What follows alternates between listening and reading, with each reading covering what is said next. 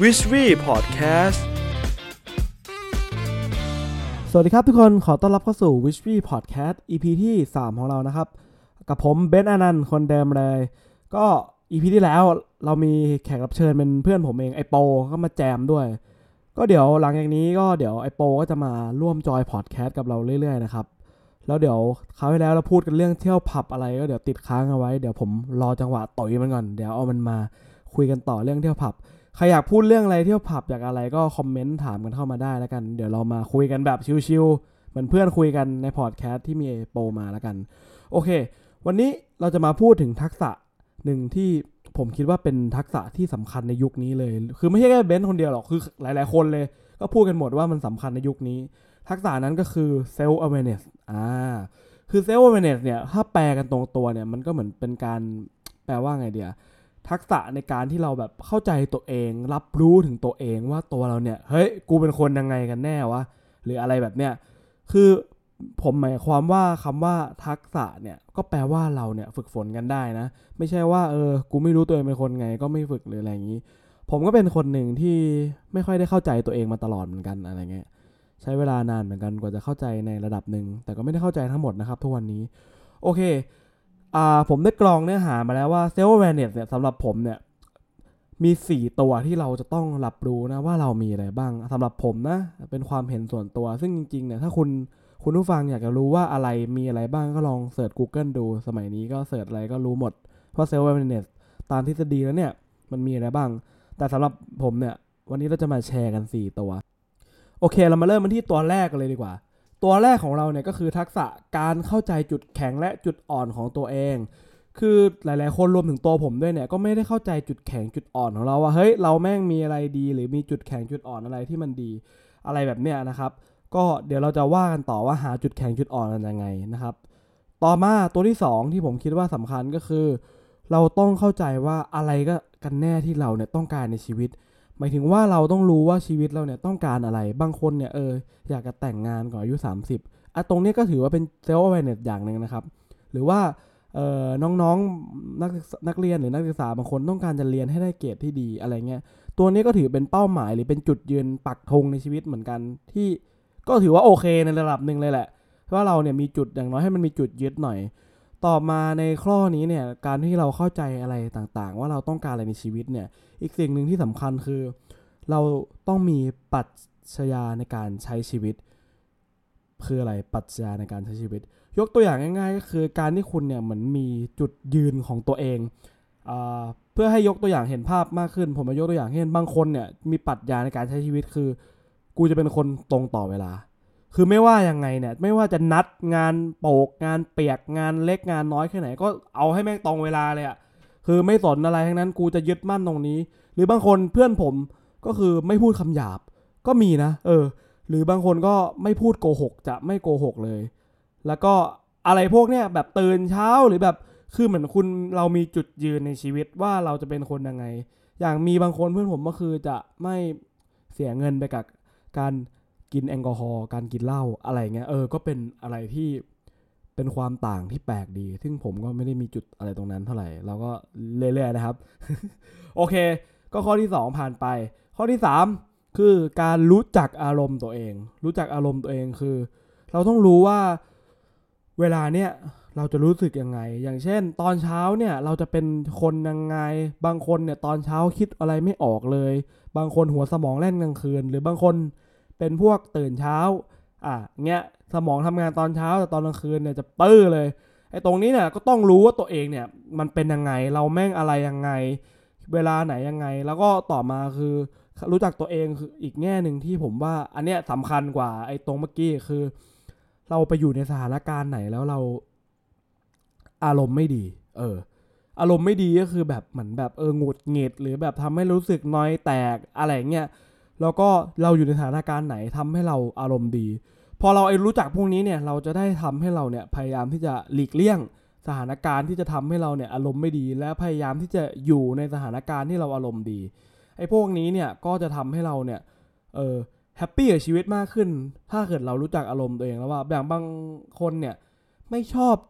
อากาศร้อนอะก็รู้แล้วว่าเออถ้าจะไปที่นี้เนี่ยอากาศร้อนก็พยายามที่จะหลีกเลี่ยงไม่ไปสถานที่ที่มันร้อนๆ อะไรเงี้ยหรือบางคนก็ไม่ชอบความหนาวใช่ไหมก็อาจจะพกเสื้อกันหนาว หรืออะไรก็ว่าไปโอเค ข้อสุดท้ายที่ผมนำมาก็คือการที่เซล f ์ a วเนสเนี่ยนอกจากการที่เราเนี่ยมองเห็นตัวเองแล้วเนี่ย มันต้องรวมไปถึงจุดที่ว่าเราเนี่ยต้องรู้ด้วยว่าคนอื่นเนี่ยมองเราเป็นยังไงด้วย อ่า คือเหมือนบางทีเนี่ยเราเนี่ยคิดว่าเราเนี่ยเป็นคนอารมณ์เย็น อะไรอย่างนี้ไม่ขี้เวียงไม่ขี้วีน แต่พอไปคุยกับเพื่อนโอ้โหมึงนี่ตัวเวียงเลยอีเวนมึงไม่รู้ตัวอีดอก อะไรอย่างเงี้ยบางทีแม่งอ้าวเวนอะไรวะกูไม่รู้นี่หว่าหรืออะไรแบบนี้นะครับ แล้วต่อมาพอเรารู้จากตัวเองมองตัวเองเป็นอย่างนี้ เพื่อนเราหรือคนรอบข้าง พ่อแม่พี่น้องเรามองเราแบบนี้ แล้วเราก็อย่าลืมว่าตัวเราเองเนี่ยต้องมีจุดที่ว่าเราอยากกลับไปเป็นคนแบบไหน อย่างบางคนเนี่ย ตอนแรกเป็นคนอารมณ์ร้อน แต่ว่าอยากจะเป็นคนอารมณ์เย็น อะอันนี้ก็เป็นความปรารถนาที่ว่าอยากกลับไปเป็นคนแบบนั้นนะครับ โอเค ประมาณนี้เดี๋ยวมี 4 ข้อเดี๋ยวทวนให้ฟัง ข้อแรกคือเข้าใจจุดแข็งจุดอ่อนตัวเอง อะไรที่เราเจ๋งอะไรที่เราไม่ดี เราชอบเราเกลียดอะไรข้อ 2 เราต้องการอะไรในชีวิต ปรัชญาการใช้ชีวิตของเราคืออะไรมาตรงเวลาไม่พูดคำหยาบ ข้อ 3 รู้จักอารมณ์ตัวเอง อากาศตอนนี้เป็นยังไง เราเป็นยังไง อารมณ์ช่วงนี้เป็นไง ง่วงนอนตอนไหน นอนวันละกี่ชั่วโมงถึงพอ อารมณ์จะไม่หงุดหงิด ข้อ 4 คือ คนอื่นมองเราเป็นยังไง และเราอยากจะไปเป็นคนยังไงนะครับ ก็นี่คือ 4 ข้อที่ผมคิดว่า เออสำหรับผมเนี่ยมันสำคัญนะ โอเค ต่อมาเรื่องต่อไปที่จะพูดก็คือ เราจะหาเซลล์ awareness ได้ไงโอเค เราเบนซ์จะมาแชร์ประสบการณ์ส่วนตัวแล้วกันว่าผมเนี่ย หาเซลล์ awareness ด้วย 2 วิธี วิธีแรกเนี่ย เริ่มเลยก็คือ เราหาเซลล์ awareness ผ่านการลงมือทำเออ คือบางทีในจุดในชีวิตหลาย ๆ ครั้งเนี่ย แม่งชอบคิดว่าชอบมานั่งคิดว่าแบบ เฮ้ย อันเนี้ยฉันชอบมันนะเว้ยฉันรักมันนะเว้ยแต่พอไปทำแม่งจริง ๆ เฮ้ย ก็ไม่ได้ชอบขนาดนั้นนี่หว่าเผลอๆแม่งไม่เป็นแบบที่คิดเลย อย่างบางคนเนี่ยชอบที่จะเอ่อยังไงดี พูดจาเสียงดังโวยวาย พื่อที่จะให้คนเนี่ยมาสนใจ แต่พอไปพูดจาเสียงดังโวยวายมากๆทำประมาณ 3-4 ครั้งวันก็เฮ้ยเหนื่อยว่ะ นึกว่าคนจะมาสนใจหรือว่าแบบเออพอคนมาสนใจจริงก็รู้สึกเหนื่อยไม่อยากกลับมานั่งต้อนรับแขกอะไรเงี้ย ก็สำหรับผมก็คือเป็นความเห็นส่วนตัวก็คือคิดว่าแบบเออมันน่าจะเรียนรู้ผ่านการทำไม่ใช่ผ่านการคิด แล้วก็อะไรก็ตามที่คุณทำแล้วคุณอยู่กับมันได้นานๆเนี่ยอันเนี้ยก็ถือว่าเป็นสัญญาณที่ดี รับรู้ว่าสิ่งเนี้ยเป็นสิ่งที่คุณชอบ เป็นหนึ่งในสิ่งที่คุณรักนะครับโอเค วิธีที่สองที่เบนใช้เนี่ยก็คือการเรียนรู้ผ่านตัวเอง ความหมายคือเรียนรู้ผ่านตัวเอง หมายถึงอดีตของตัวเอง คือบางทีเราต้องสังเกตในพฤติกรรมในอดีตว่าเฮ้ยอะไรที่เราทำแล้วเรารู้สึกว่าเราอยู่กับมันได้นานๆ เราอยู่กับมันแล้วเราไม่เบื่อหรือเราเพลินแล้วก็แบบอารมณ์ดี แล้วก็เหมือนแบบรู้สึกว่าไอ้ตรงนี้เนี่ยมันหล่อหลอมมาเป็นปรัชญาการใช้ชีวิตของเรานะครับ แล้วก็นอกจากที่ว่าเรียนรู้จากตัวเองเนี่ย ก็มีจุดหนึ่งที่ผมใช้บ่อยก็คือการพูดกับตัวเอง คือพูดกับตัวเองนี่ไม่ใช่บ้าเล่นเป็นโลเพแม่งเล่นเป็นนายแดงกับนายดำคุยกันอะไรอย่างนี้นะพูดกับตัวเองคือเหมือนถามตัวเองว่าเฮ้ยบางทีที่เราเป็นอยู่ทุกวันเนี่ยเราแฮปปี้หรือเปล่างานที่เราทำอยู่ตอนเนี้ยแฮปปี้หรือเปล่าคุยกับตัวเอง เรารู้สึกยังไงพอพอเราได้คิดอะไรพวกนี้เนี่ยมันจะเริ่มแตกแขนงความคิดเรา แล้วมันก็ทำให้เราเนี่ยเข้าใจตัวเองได้มากขึ้น เออ อะไรประมาณนี้โอเคนะครับ ก็เดี๋ยวผมก็จะบอกว่าไอ้ทั้งหมดที่เราแบบสรุปมาหรือทำมาทั้งหมดนี้เนี่ยคือมันจะทำให้เราเนี่ยสามารถที่จะตัดสินใจอะไรในชีวิตได้ง่ายขึ้น อย่างบางคนอยากเป็นนักดนตรีอย่างเงี้ยแต่ถ้าไม่มีเซลล์ awareness เนี่ยมีสองทางเลือกคือไปเรียนต่อปริญญาโทกับเป็นนักดนตรีเล่นร้านเหล้า